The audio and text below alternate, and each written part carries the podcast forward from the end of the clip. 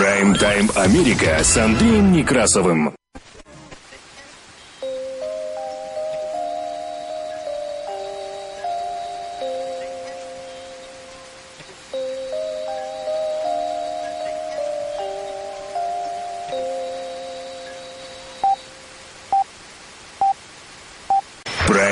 Америка с Андреем Некрасовым. Добрый день. Работает служба информации медиацентра. Вас приветствует в студии за пультом его микрофона Андрей Некрасов.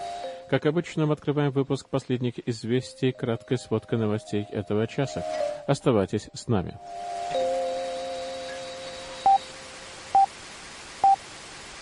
Прайм-тайм Америка с Андреем Некрасовым. Глава НАТО предостерег Россию от наращивания войск у границ Украины. Зеленский заявил, что Москва должна официально подтвердить отсутствие планов вторжения в Украину, а также он заявил, что окружение Ахметова, а также, как он выразился, люди из России обсуждают госпереворот. Затем в Госдепартаменте Соединенных Штатов Америки заявили, что знают о заявлении Зеленского о подготовке госпереворота в Украине. Госсекретарь Энтони Блинкен в начале следующей недели посетит Латвию и Швецию, где он примет участие в саммитах министров иностранных дел НАТО и ОБСЕ. И российская угроза в центре внимания визита Блинкина в Латвию и Швецию. Foreign Policy пишет о том, что администрация Байдена пытается избежать новых санкций против Северного потока-2. Российские и белорусские истребители провели совместное патрулирование границы Беларуси. А тем временем режим Лукашенко идет на обострение ситуации на границе. В Минске задержан журналист «Радио Свобода». На шахте в России произошел масштабный взрыв, погибли 52 человека. Москва требует от американских интернет-гигантов открыть офисы в России и угрожает полной блокировкой. В Бельгии обнаружен первый в Европе случай нового варианта ковида. В Южноафриканской республике также обнаружен новый вариант COVID-19. Тем временем Соединенные Штаты Америки наращивают бустерную вакцинацию. Ученые в Филадельфии создали антиковидную жевательную резинку. Дерзкие грабежи омрачили начало сезона рождественских продаж в Соединенных Штатах Америки. Присяжные признали виновными трех мужчин, убивших Ахмада Арбери. ФБР арестовала подозреваемого, угрожавшего взорвать школы и больницы штата Орегон. Соединенных Штатах Америки начнут продавать российский УАЗ Patriot и на предзаказах собрали уже почти 4 миллиона долларов. Если вы думаете, что День Благодарения уже закончился, нет, он продолжается, и в Белом доме к тому же День Благодарения отмечает уже всю неделю. И количество людей, путешествующих на День Благодарения, стало рекордным за время пандемии в Соединенных Штатах Америки. Таковы у нас новости в кратком изложении, которые поступили к нам к этому часу в редакцию медиацентра.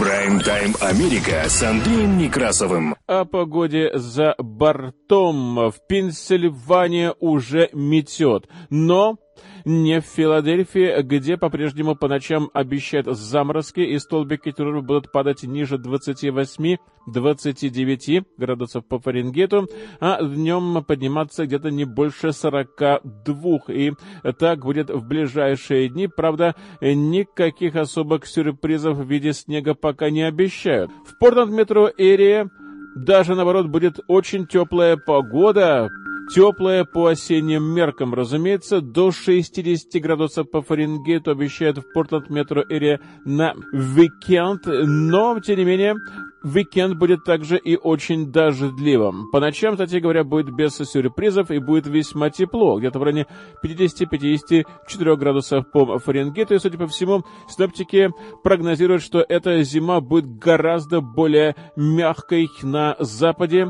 и гораздо более холодной и снежной на востоке, на северо-востоке страны. Прайм-тайм Америка с Андреем Некрасовым. Работая служба информации медиацентра нас можно слушать на частоте 1040 АМ в аналоговом и в цифровом режимах HD в штатах Орегон и Вашингтон, где нас также можно принимать на радио KBSFLP на частоте 100,7 FM. На востоке Соединенных Штатов Америки слушайте нас в Филадельфии, в штате Пенсильвания, на радио WHIILP на частоте 106,5 FM. Мы переходим к более подробному изложению важнейших событий. Оставайтесь с нами. Прайм-тайм Америка с Андреем Некрасовым. Генеральный секретарь НАТО Йенс Столтенберг заявил в пятницу, что Россия сосредоточила тяжелую военную технику, танки и боеспособные войска возле границ Украины. Он, как сообщает агентство Редрос, предупредил, что любое применение силы против Киева дорого обойдется Москве. По словам Столтенберга, он ожидает, что новое федеральное правительство Германии будет тратить больше средств на свои вооруженные силы и приветствовал его решение продолжить размещение западного ядерного оружия в Германии. Я ожидаю, что Германия будет больше инвестировать в свои вооруженные силы. Конец цитаты. Так приводит агентство Редрес слова главы Альянса. В свою очередь, в пятницу украинский президент Владимир Зеленский призвал российские власти публично сказать, что Россия не готовит полномасштабного вторжения в Украину. И российские власти, и лично президент России Владимир Путин должны публично сказать, что Россия не готовит полномасштабного вторжения в Украину. Так заявил в пятницу украинский президент Владимир Зеленский, отвечая в Киеве на вопросы журналистов во время пресс-марафона с главой государства. Я цитирую, «Я считаю, что если они не думают об эскалации, то, мне кажется, россияне и президент России должны публично сказать, что не планируют. Публично. Что Россия не готовит полномасштабного вторжения в Украину. И мне кажется, этот сигнал сейчас был бы очень важен. Конец цитаты цитирует Зеленского информационное агентство «Униан». При этом Зеленский подчеркнул, что хотя он и не исключает, что новая эскалация ситуации со стороны России или поддерживаемых ею сепаратистов может произойти буквально в любой день, то на сегодня очевидно, что Кремль продолжает запугивать соседнюю страну. И сразу хочется сказать, что некоторых площадок и средств массовой информации действительно идет большое запугивание, что завтра будет война. Конец цитаты сказал Зеленский, добавив, что Украина полностью контролирует свои границы, готова к любой эскалации в отношении с восточным соседом. Украинский президент также подтвердил, что поддержку ему оказывает напрямую власти Соединенных Штатов Америки, Великобритания, Турция и страны Евросоюза, а также Канада. Я получил информацию очень напрямую и очень прямую, что они в любом случае на нашей стороне и будут нас поддерживать, если что-то начнется. Как это будет на практике, я не знаю, четких таких вещей не получал. Все сигналы мы получаем, и здесь нет никаких секретов. Конец. Так подчеркнул Зеленский.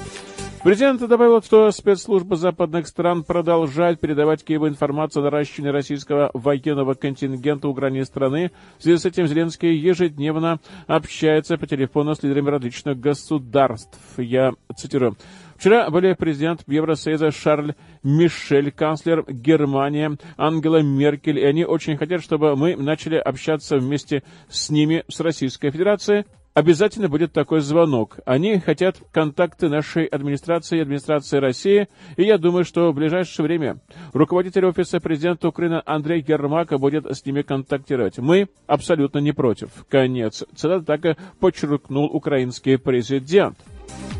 Перед тем президент Украины Владимир Зеленский заявил, что люди из, ближ... из близкого окружения крупного бизнесмена Рената Ахметова обсуждают с некими, как он выразился, людьми из России возможность государственного переворота в стране. Отвечая на вопрос журналиста Савика Шустера, на пресс-конференции в Киеве Зеленский сказал, что Ахметова втягивает в историю с подготовкой переворота и войну против президента и Украины. И, по его словам, он не верит, что бизнесмен в действительности готовит перевороты и вообще не верит в перевороты. Но при этом он сказал, что сам он не боится попытки его свержения. Я не Янукович. Конец. Это так сказал Зеленский, упомянув бывшего президента Украины, бежавшего из страны после массовых протестов в 2014 году. Зеленский проводит пресс-марафон, и он отвечал на вопросы журналистов 30 средств массовой информации. Между тем, Госдепартамент Соединенных Штатов Америки осведомлен о заявлении президента Украины Владимира Зеленского по поводу подготовки госпереворота в Украине. Об этом журналистам 26 ноября заявила помощница госсекретаря Соединенных Штатов Америки по делам Европы и Евразии Карен Донфрид. Об этом сообщает Associated Press.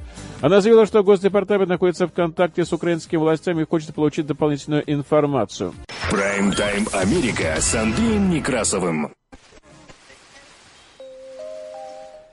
Необычная активность российских военнослужащих у границы с Украиной и российская агрессия в отношении суверенных украинских грузинских территорий станет одной из главных тем для обсуждения во время посещения Риги и Стокгольма госсекретарем Энтони Блинкиным.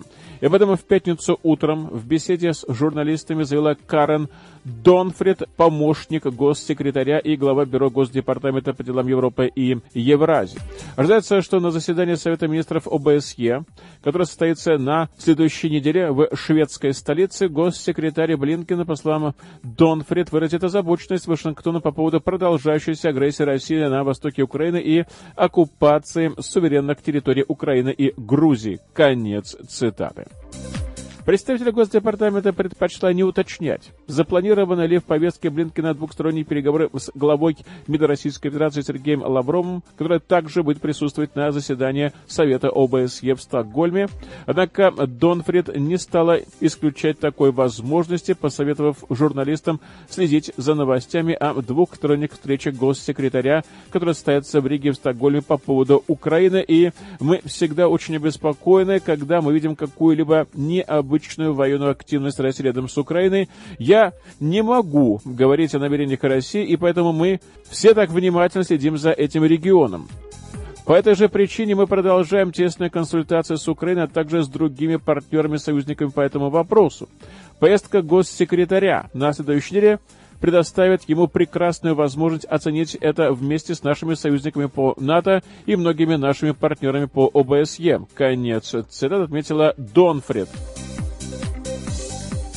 Комментируя вопрос о заявлении президента Украины Владимира Зеленского, предупредившего об угрозе госпереворота, который, по его словам, планирует совершить олигарх Ренат Ахметов с помощью людей из России, помощник госсекретаря заверила, что Госдепартамент уже связался с властями Украины для обсуждения этого вопроса и для получения дополнительной информации. Я цитирую.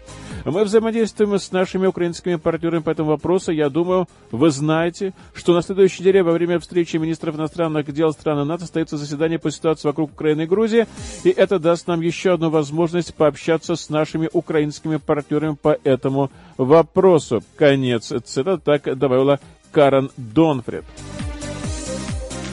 Также в пятницу пресс-секретарь Совета национальной безопасности Соединенных Штатов Америки Эмили Хорн сделала заявление по поводу звонка советника президента Соединенных Штатов Америки по национальной безопасности Джека Салливана главе администрации украинского президента Андрею Ермаку. Я цитирую.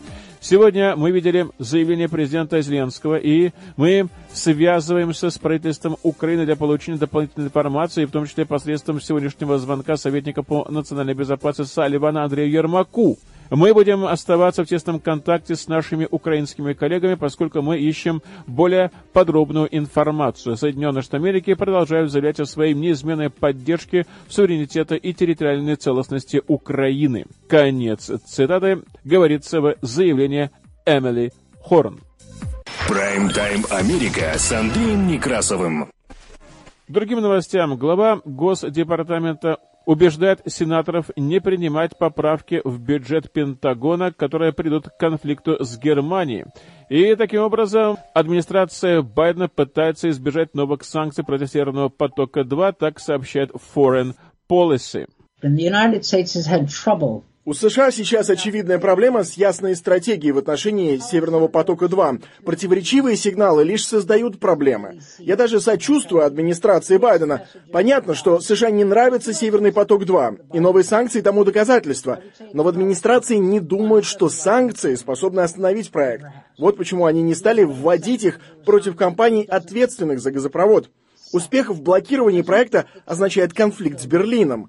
Вот почему США решили работать вместе с Германией и выработали серию шагов по снижению и компенсации негативных последствий от его запуска.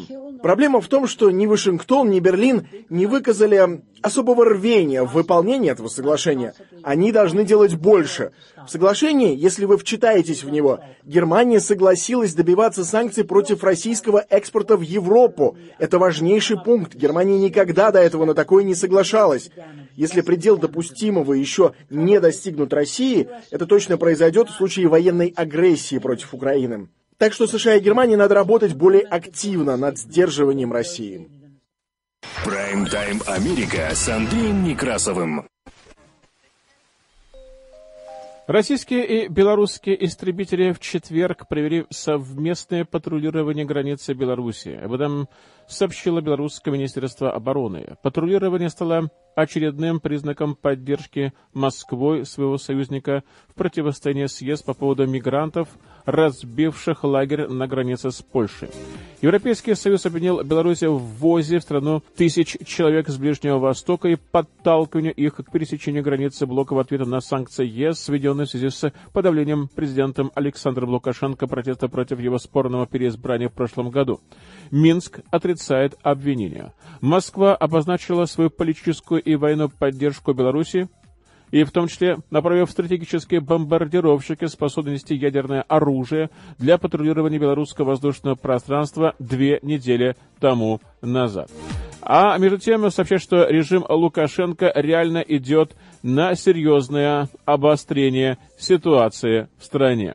Попыток нарушения польской границы значительно выросла. Польские пограничники сообщают о 375 случаях прорыва. Вчера вечером группа из более чем 200 человек прорвала заграждение на участке в Черемше. Пресс-секретарь польской пограничной службы Анна Михальска отметила, что переход границы, как обычно, планировался и координировался белорусскими спецслужбами, которые вели запись и ослепляли лазерами польских офицеров и солдат.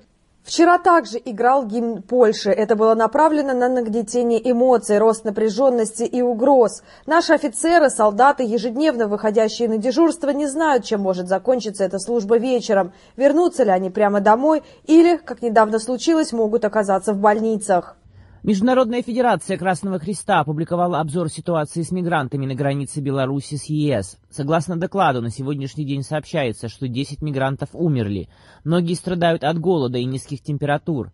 Белорусский Красный Крест – единственная организация, имеющая постоянный доступ в приграничную зону в Беларуси.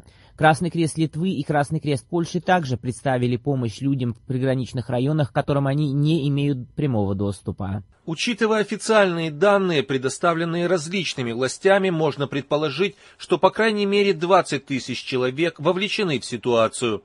Тем временем беженцы, содержащиеся в логистическом центре Брузги в Беларуси, провели митинг. Они заявили о своем твердом намерении проникнуть в Германию через польскую территорию. Протестующие выразили готовность ждать, когда им предоставят гуманитарный коридор в ФРГ столько, сколько будет нужно. Несколько десятков беженцев держали плакаты, на которых по-английски было написано «Мы не можем вернуться в Ирак».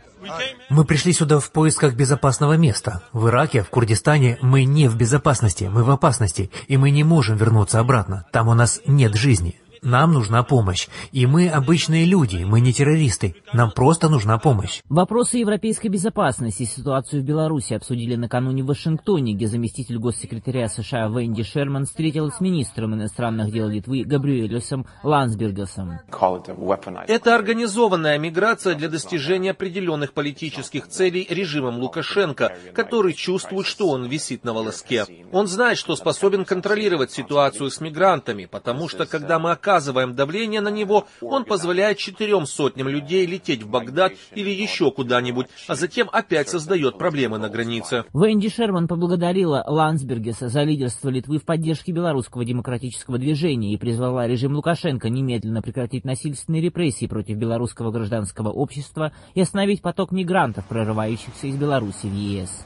Тем временем пресс-служба Светланы Тихановской сообщила в Телеграме, что лидер белорусской оппозиции получила приглашение от президента США Джо Байдена принять участие в саммите за демократию. Ожидается, что саммит 2022 года соберет глав 110 государств мира и станет регулярным мероприятием. Тихановская должна выступить на форуме в рамках секции укрепления демократии и противодействия авторитаризму и на примере Беларуси рассказать о том, как общество может противостоять авторитаризму и дезинформации. Прайм-тайм Америка с Андреем Некрасовым. Затем сообщается, что в Минске задержан журналист Андрей Кузнечик – который сотрудничал с белорусской службой «Радио Свобода». Он помещен в изолятор городского управления МВД, и об этом сообщает сайт службы со ссылкой на волонтерский проект «Списки Окрестина». Журналист перестал выходить на связь 25 ноября. Его жена Олеся Рак рассказала, что около пяти часов вечера он поехал на велопрогулку, но вскоре вернулся в дом с четырьмя мужчинами в штатском, которые провели у них дома обыск. На каком основании? И кто задержал ее мужа, неизвестно. Во время обыска люди в штатском сообщили Арак, что журналист будет задержан на несколько дней. У семьи изъяли электронику, телефоны и ноналичные деньги. Прайм-тайм Америка с Андреем Некрасовым. Россия в Кемеровской области 25 ноября произошел масштабный взрыв на угольной шахте Листвяжная. По последним данным погибли 52 человека. Одного удалось спасти. Всего на момент взрыва в шахте находились не менее 285 человек. Подробностями трагедии сегодня делится BBC. Известно, что на глубине 250 метров произошло задымление, и официально признано, что причиной стал взрыв метана, однако окончательные выводы будет делать специальная комиссия руководителей шахты задержала полиция, так сообщает BBC. А вот что сообщает издание РБК. Все оставшиеся в шахте листвяжные люди, 46 горняков и 6 сотрудников МЧС погибли. Число пострадавших возросло до 57. Сегодня утром работы на шахте возобновились. Спасатели спускаются вниз. Что известно к этой минуте, расскажет наш корреспондент Артем Потемин. Артем, а какие именно сейчас проводятся работы что происходит на месте? Действительно, сегодня три отделения военизированной горноспасательной части прибыли на шахту Листвяжная, спустились вниз, и им предстоит э, ограничить участок э, горных выработок для того, чтобы он естественным образом заполнился метанолом. Дело в том, что если концентрат... метаном, простите, дело в том, что если концентрация метана в... на участке превысит 20%, это значит, что риск взрыва будет минимизирован, пока риск взрыва еще сохраняется. Кроме того, горноспасателям предстоит э, подготовить фронт работ для того, чтобы ликвидировать последствия пожара на глубине, ну и в частности пробурить скважину, с помощью которой они смогут тушить очаги возгорания, которые все еще могут возникнуть в шахте. Ну и вот сегодня э, губернатор Кемеровской области рассказал журналистам о планах по проведению работ на шахте на ближайшие три дня. После окончания изоляции горных выработок начнется естественное заполнение метаном а, горных выработок в объеме 257 тысяч кубических метров. А, надо, чтобы а, уровень метана в этом объеме дошел больше 20%, когда взрывоопасность, риск взрыва уменьшается. Ориентировочно по нашим прогнозным расчетам это трое суток. Мы сейчас находимся непосредственно перед входом на территорию шахты. Правда, на территорию саму журналистов не пускают. Туда проезжают лишь машины спецслужб, полиция, пожарные, скорые помощи, спецтехника, Министерство по чрезвычайным ситуациям. Ну и кроме того, еще начиная со вчерашнего дня сюда прибывают родственники тех э, погибших, которые остаются еще в шахте на э, глубине. Их размещают в административном здании, там с ними работают психологи, и вот, честно говоря, очень тяжело наблюдать, как они выходят, э, как родственники выходят уже, покидают э, территорию шахты, естественно, они выходят все в слезах и рассказывают о том, о тех условиях труда, которые были здесь на шахте, о том, о чем рассказывали им их отцы, их мужья. И, естественно, э, многие из них говорят о том, что несмотря на проверки, проверки эти были в основном номинальные, по их словам, и никаких, конечно же, условий труда и, в частности, техники безопасности здесь на шахте не соблюдалось. Вот что Прайм-тайм Америка с Андреем Некрасовым. Правительство России требует от 13 иностранных технологических компаний открыть офисы э, непосредственно в стране. И в случае невыполнения требований Москва угрожает наложить ограничения и запреты на деятельность этих компаний. Роскомнадзор – это ведомство, которое регулирует деятельность средств массовой информации в стране, издал этот запрет после того, как в июле вступил в силу закон, в соответствии с которым социальные сети суточной аудитории более 500 тысяч пользователей должны открыть физические офисы в России. Компания, среди прочего, должна создать личный кабинет на сайте Роскомнадзора, а также интерфейс для обратной связи с российскими пользователями. В число компаний, которым адресованы требования, вошли Google, Meta, то есть Facebook, Twitter и TikTok. Все эти компании в нынешнем году получили крупные штрафы от российских властей за отказ удалить контент, признанный незаконным. Ведомство отмечает, что если эти требования не будут выполнены до конца 2021 года, то есть до этого года, то компании ожидают запреты и ограничения. Они будут касаться маркетинга, сбора данных и приема платежей. Прайм-тайм Америка с Андреем Некрасовым. Работая службы информации медиацентра, мы продолжаем выпуск последних известий, которые транслируются на частоте 1040 АМ в аналоговом и в цифровом режимах HD в штатах Орегон и Вашингтон, где нас также можно принимать на радио KBSFLP на частоте 100,7 FM. На востоке Соединенных Штатов Америки слушайте нас в Филадельфии, штате Пенсильвания, на радио WHIILP на частоте 106,5 FM. Вы также можете слушать выпуски последних известий в виде подкастов на Spotify через CarPlay в каждом автомобиле и в каждом траке. Мы продолжаем выпуск последних известий. Оставайтесь с нами. Прайм-тайм Америка с Андреем Некрасовым. В пятницу в Бельгии выявлен первый подтвержденный случай нового варианта COVID-19 в Европе. Страна сразу объявила о мерах, направленных на задерживание стремительно распространяющейся четвертой волны коронавирусных инфекций. Министр здравоохранения Фрэнк Ванденбурке сообщил на пресс-конференции, что 22 ноября у непривитого человека был обнаружен случай нового варианта ковида B.1.1.529. У инфицированного появились симптомы и положительный результат теста. Это подозрительный вариант. Мы не знаем, очень ли это опасный вариант. Конец цитата, сказал министр. Новый вариант коронавируса, впервые обнаруженный в Южной Африке, вызвал серьезную тревогу в мире. ЕС и Великобритания ужесточают пограничный контроль, поскольку следователи пытаются выяснить, является ли мутация устойчивой к вакцинам.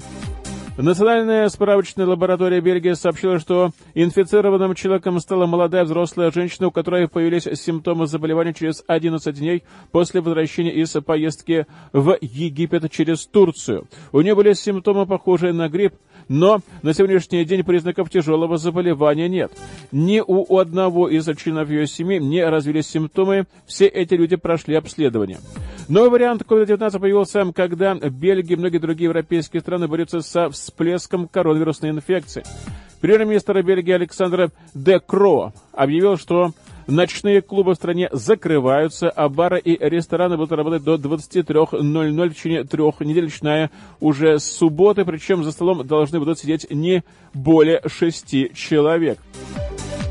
Нагрузка на службу здравоохранения возрастает, отметил Де Кро на пресс-конференции, добавив, что если бы у нас не было такого высокого уровня вакцинации сегодня, мы были бы в совершенно критической ситуации. Конец цитаты. Бельгия, где расположены учреждения Евросоюза и штаб-квартира НАТО, занимает шестое место по количеству случаев заболевания ковидом на душу населения в Европе. В частности, Бельгию опережают Австрия и Словакия, которые вновь ввели карантин. Уровень смертности от ковида в Бельгии чуть ниже среднего по ЕС, а 75% населения вакцинировано. Прайм-тайм Америка с Андреем Некрасовым.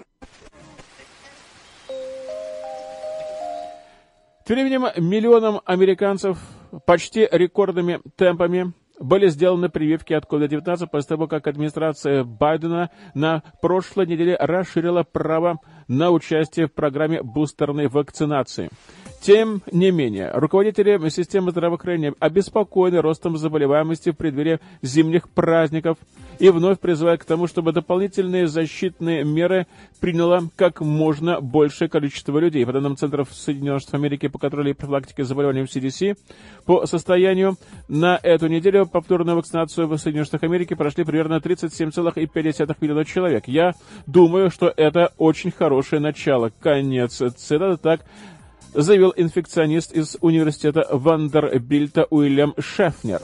«Я надеюсь на лучшее. Я хотел бы, чтобы все это быстро удвоилось», так сказал Шефнер о применении бустеров.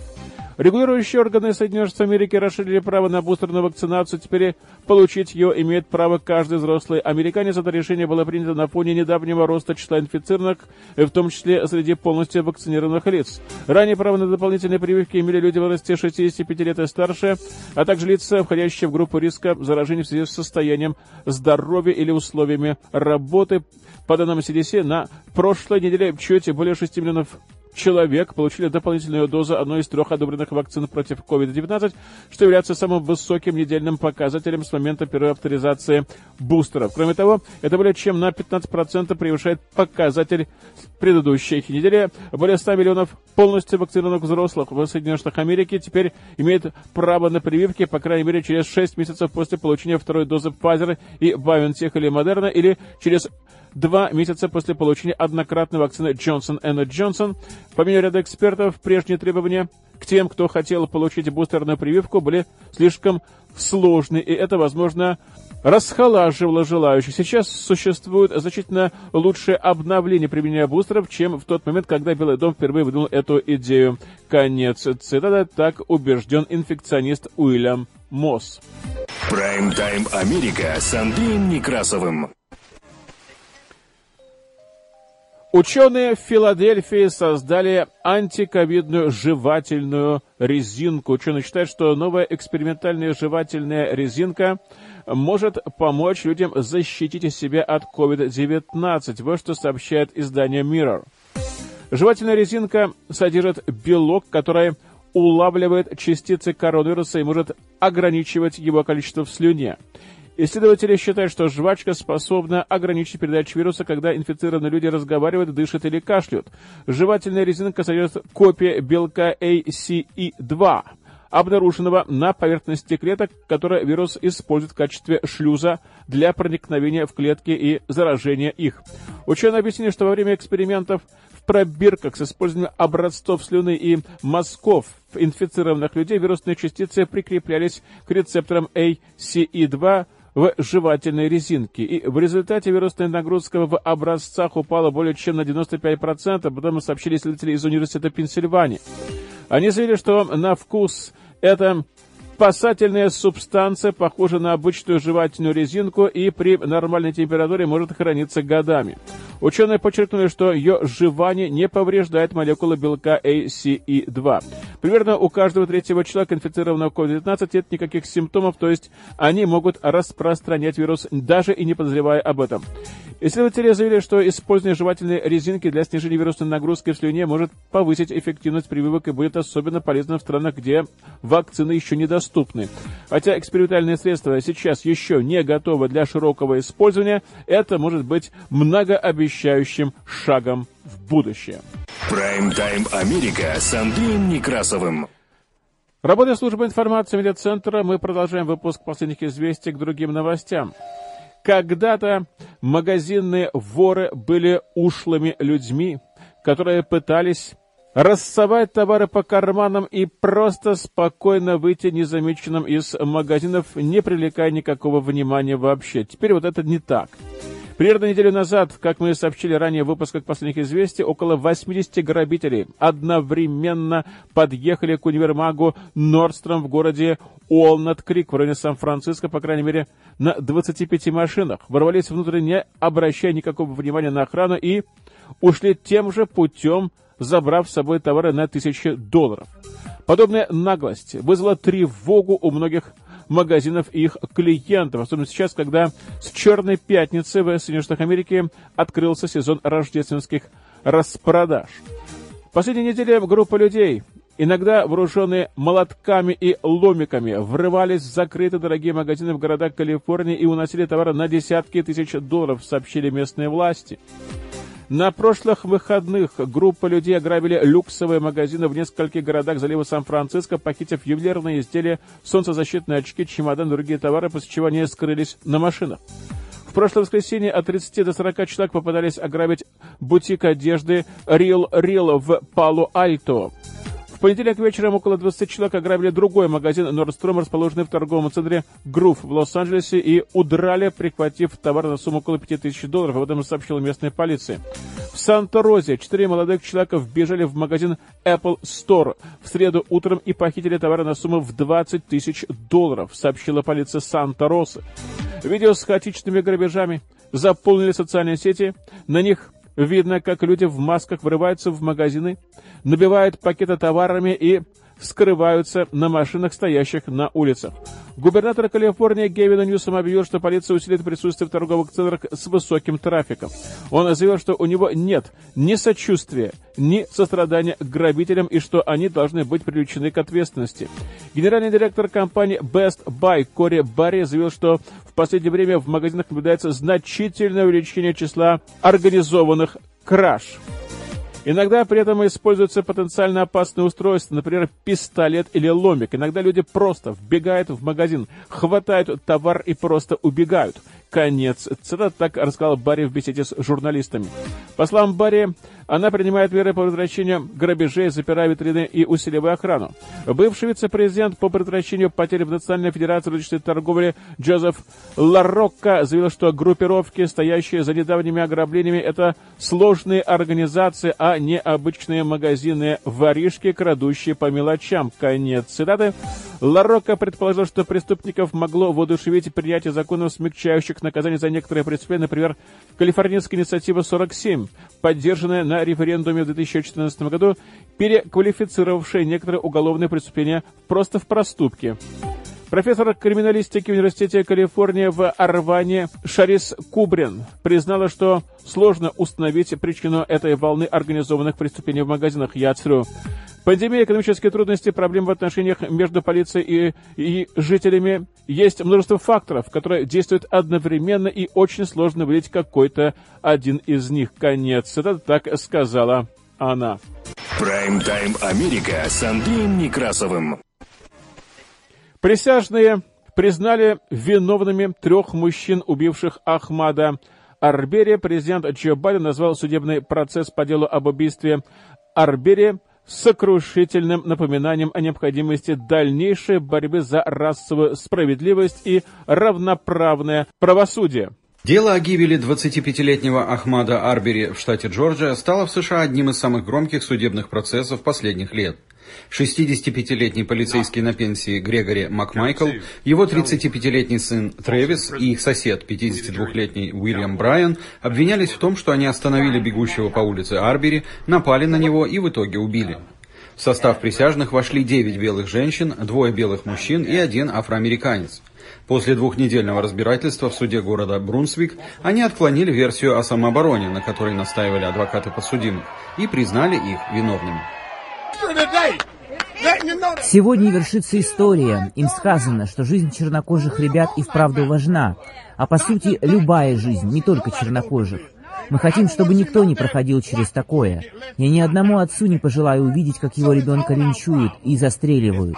Так что это наша общая проблема. Учитывая расовое трение в американском обществе и показательный характер процесса, президент Байден тоже сделал заявление после вынесения вердикта. «Ничто не сможет вернуть Ахмада Арбери и его семье», отметил лидер страны.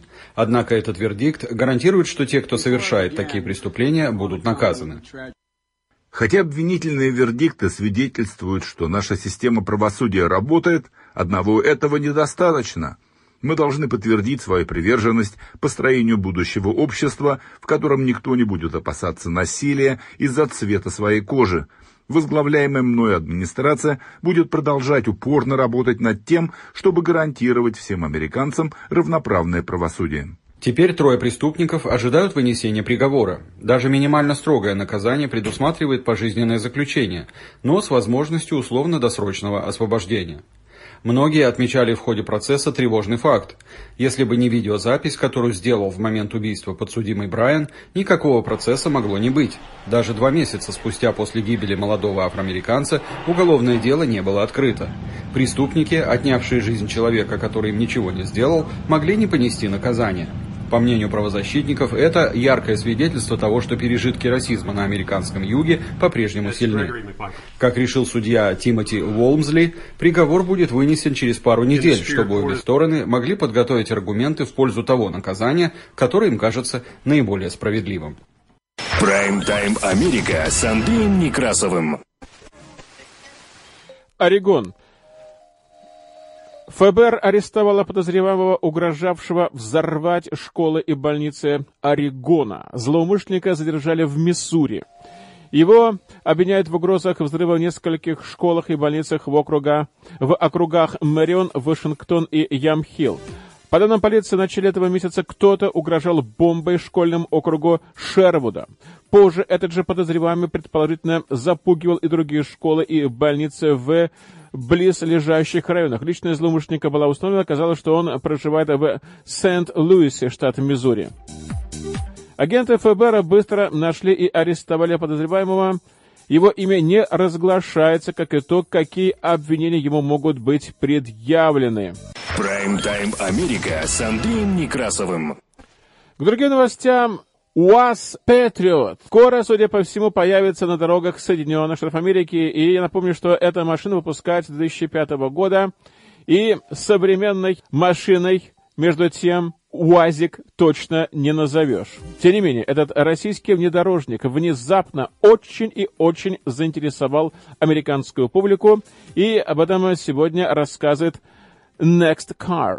В рамках автосалона 2021 года в Лос-Анджелесе 20 ноября состоялся официальный запуск модели в Соединенных Штатах Америки, и за первые 24 часа на нее собрали заказов на общую сумму в почти в 4 миллиона долларов. Импортом УАЗ Patriot в Соединенных Штатах Америки занималась калифорнийская компания Primach Incorporated. Она дала машине собственное локальное имя – Бримах 4 на 4, то есть 4x4. Как уточнили в компании, Patriot стал первым российским автомобилем, который официально оказался на рынке в Соединенных Штатах Америки. При этом заявляется, что он обладает лучшим соотношением цены и качества в классе среднеразмерных внедорожников в Соединенных Штатах Америки и за новинку в кавычках просят примерно от 26 тысяч долларов всего-то навсего.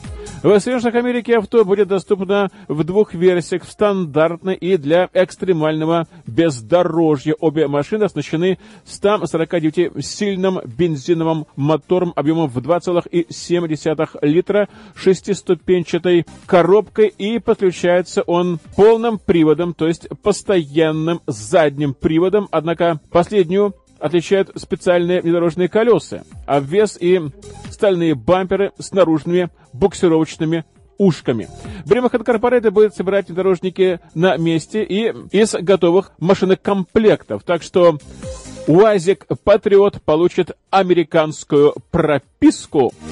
Прайм-тайм Америка с Андреем Некрасовым. Ну а тем временем в Соединенных Штатах Америки продолжается День Благодарения. Если вы думаете, что он закончился, но нет, он не закончился. И в Белом доме День Благодарения отмечается уже целую неделю. Вопрос как? Праздновать День Благодарения в Белом доме начали еще неделю назад. По традиции, президент США помиловал двух индеек, которых не настигнет участь главного праздничного блюда. Вместо духовки – ферма, где эти счастливчики по имени арахисовое масло и конфитюр будут спокойно доживать свой век. Арахисовое масло и конфитюр были выбраны из-за их темперамента, внешнего вида и, как я подозреваю, прививочного статуса. Да, вместо того, чтобы поливать этих двух индюков подливой, их вакцинировали. Я люблю, когда они так со мной разговаривают. На этой неделе их встретили на красной ковровой дорожке в отеле «Виллард» здесь, в Вашингтоне. День Благодарения – это семейный праздник, однако многие, в силу служебных обстоятельств, не смогут сесть в этот день за обеденный стол вместе с родными. Президент Байден и первая леди решили навестить солдат на так называемый Friendsgiving. Как правило, американцы за неделю до Дня Благодарения отмечают праздник со своими друзьями. На военной базе в Северной Каролине Байден выступил перед солдатами с речью, а дальше раздавал всем традиционные праздничные блюда. Ребята, я хочу поблагодарить не только вас, воинов, я хочу поблагодарить ваши семьи, потому что они ждут вас. И я знаю, как тяжело, когда родной человек не сидит с вами рядом за праздничным столом, а несет опасную службу. Я мама солдата. Наш сын Бо был майором Национальной гвардии Делавера. Я знаю, каково всем вашим семьям, потому что вас не будет дома на каникулах. Я знаю, каково это видеть это свободное место за столом. Я хочу поблагодарить всех вас. Президент Байден и первая леди, вице-президент Харрис и второй джентльмен, перед тем, как покинуть столицу и отправиться праздновать День Благодарения со своими семьями, помогли готовить праздничные блюда для нуждающихся в Вашингтоне. Ведь дух Дня Благодарения – это единение. Прайм-тайм Америка с Андреем Некрасовым. Но тем временем количество людей, которые путешествуют сейчас, стало рекордным за время пандемии COVID-19. И администрация транспортной безопасности TSA заявила, что 24 ноября проверила 2 миллиона 312 тысяч людей в аэропортах по всей стране, что сделало этот день самым загруженным на КПП с марта 2020 года, то есть рекордным за все время пандемии. Это число составляет 88% трафика, 2,6 миллиона в эквивалентную среду 2019 года, еще до пандемии. И это более чем вдвое превышает количество людей, которые прошли проверку TSA в этот день в 2020 году. И 24 ноября стало седьмым днем подряд, когда TSA проверила более двух миллионов пассажиров. И руководитель TSA Дэвид Пикокске сказал перед Днем Благодарения, что ведомство готово к серьезному всплеску путешествий. Ну, конечно, если не помешает погода, кстати, о ней. Прайм-тайм Америка с Андреем Некрасовым.